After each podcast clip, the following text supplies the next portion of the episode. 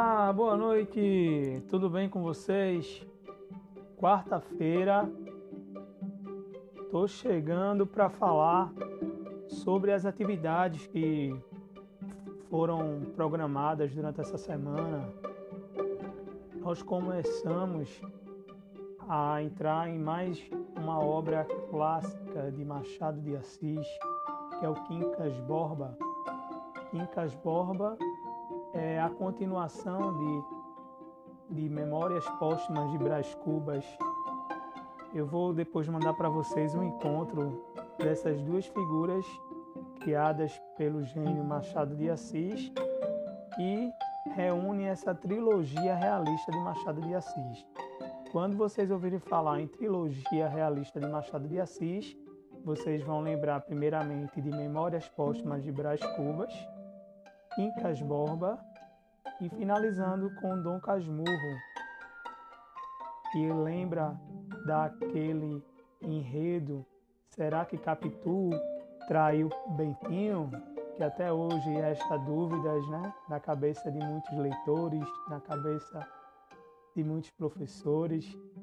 Então, hoje vamos dar uma recapitulada no que foi passado para vocês durante esses dois dias, que foi a análise da obra realista dentro da visão de Machado de Assis no livro Quincas Borba. Quando vocês ouvirem falar em Quincas Borba, lembre sempre que o protagonista dessa obra é Pedro Rubião, que era um professor primário, né, que se tornou enfermeiro e amigo do milionário Quincas Borba,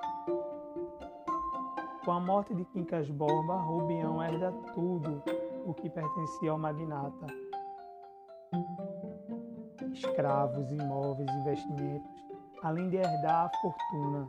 Rubião, que tinha na altura do inventário cerca de 40 anos, também recebeu o cão, igualmente chamado assim como o antigo dono Quincas Borba. Quando o testamento foi aberto, Rubião quase caiu para trás. Adivinhas por quê? Era nomeado herdeiro universal do testador. Não cinco, nem dez, nem vinte contos, mas tudo, o capital inteiro, especificados os bens, casas na corte, uma em Barbacena, escravos, apólice, ações do Banco do Brasil e de outras instituições. Joias, dinheiro, amodeado, livros, tudo finalmente passava às mãos do Rubião, sem desvios, sem deixas a nenhuma pessoa, nem esmolas, nem dívidas. Uma só condição havia no testamento: a de guardar o herdeiro consigo seu pobre cachorro Kingas Borba, nome que lhe deu por motivo da grande afeição que lhe tinha. O então falecido acreditava que se morresse antes do animal de estimação, o nome sobreviveria através do cachorro. Juntos, Rubião e o cão, Quincas Borba, mudam-se de Barbacena, interior de Minas Gerais, para a corte, na viagem de trem rumo ao Rio de Janeiro, mais precisamente na estação de Vassouras, o professor conhece o casal Sofia e Cristiano de Almeida e Palha. O casal interesseiro percebe a ingenuidade do mais recente milionário e resolve tirar proveito da situação. Rubião se muda para uma casa em Botafogo e passa a andar cada vez mais próximo do casal Palha. Eles o ajudam com a decoração da casa, com a contratação de funcionários o apresentam para o seu círculo social. As relações se estreitam tanto que Rubião acaba se apaixonando por Sofia. Olha aí, gente. A proximidade do, cas do casal trata-se, porém, de pura conveniência. Aos poucos, Rubião vai percebendo que Sofia não está interessada e que o casal tinha proveito da sua condição financeira. Com desgosto, Rubião começa a apresentar traços de demência.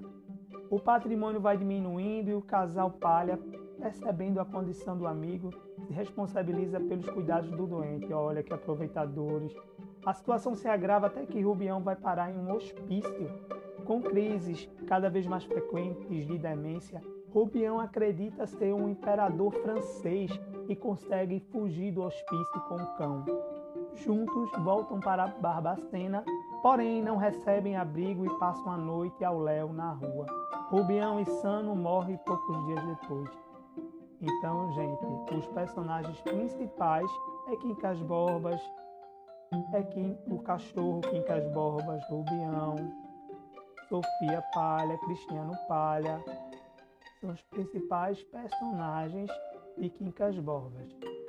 Então, gente, nessa realidade realista, Machado de Assis vai exprimindo a condição é, mais severa do ser humano.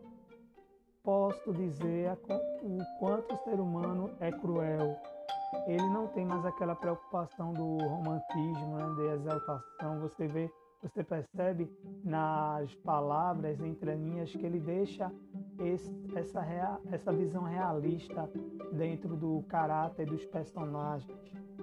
Então, isso é algo que é de muito característico de Machado de Assis.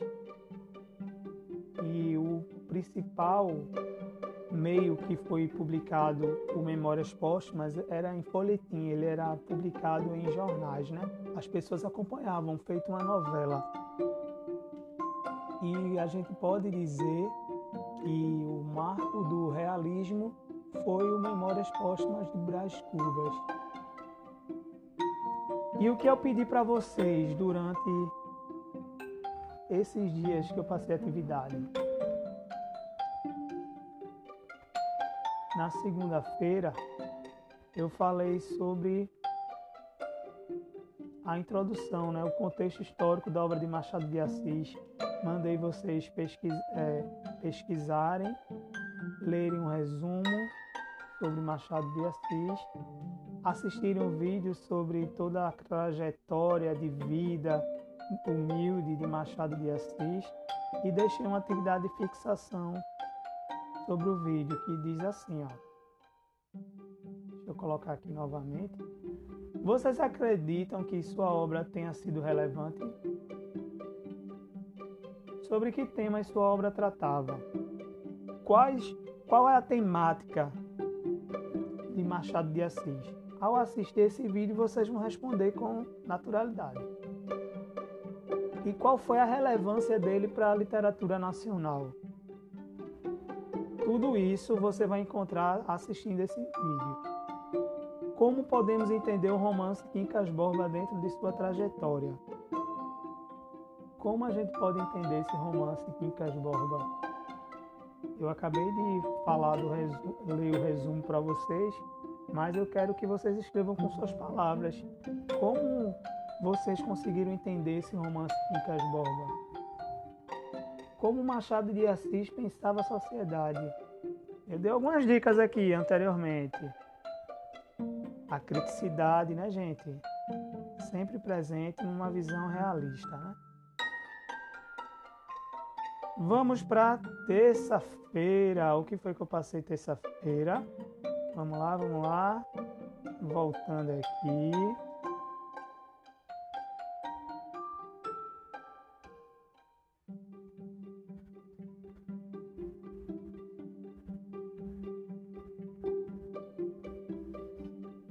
Calma aí. Estou verificando aqui o que foi transmitido para vocês. Foi a análise do filme Quincas Borba. Deixei o link. Vocês devem assistir esse filme Quincas Borbas para fazer uma sinopse. Fazer uma sinopse falando do que é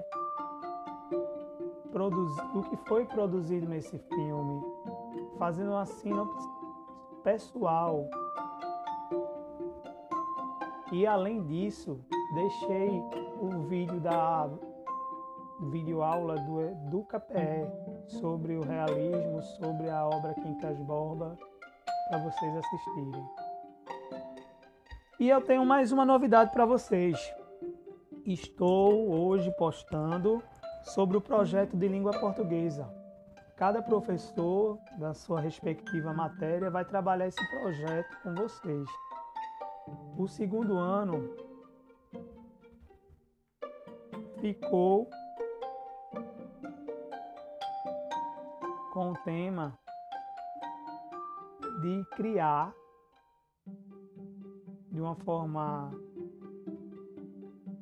em, em, com equipe, né, gente? Cada turma vai, cada equipe vai ficar responsável em fazer uma simulação de um programa de entrevista ou em forma de poema.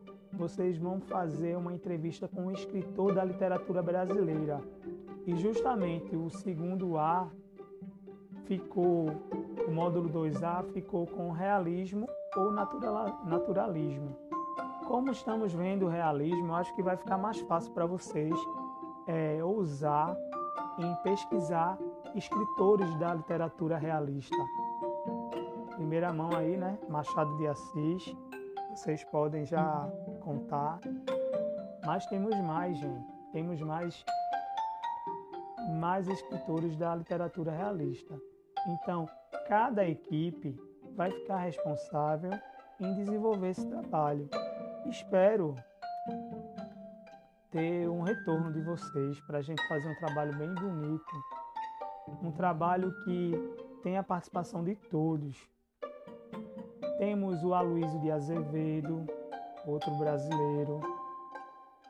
Temos já o Pompeia. O Machado de Assis é o grande que influencia todo mundo, né? Então, vamos pesquisar a importância desses autores, a obra desses autores, para vocês poderem fazer esse trabalho. Eu estou aqui à disposição, vocês podem contar comigo e vamos embora. Hoje vou mandar um, um vídeo, uma animação sobre como será desenvolvido esse projeto, o tempo que vai ser desenvolvido. Sei que todas as quartas-feiras vou tentar entrar aqui com vocês para explicar melhor sobre essa realidade desse novo projeto. Um abraço, fiquem com Deus, tudo de bom.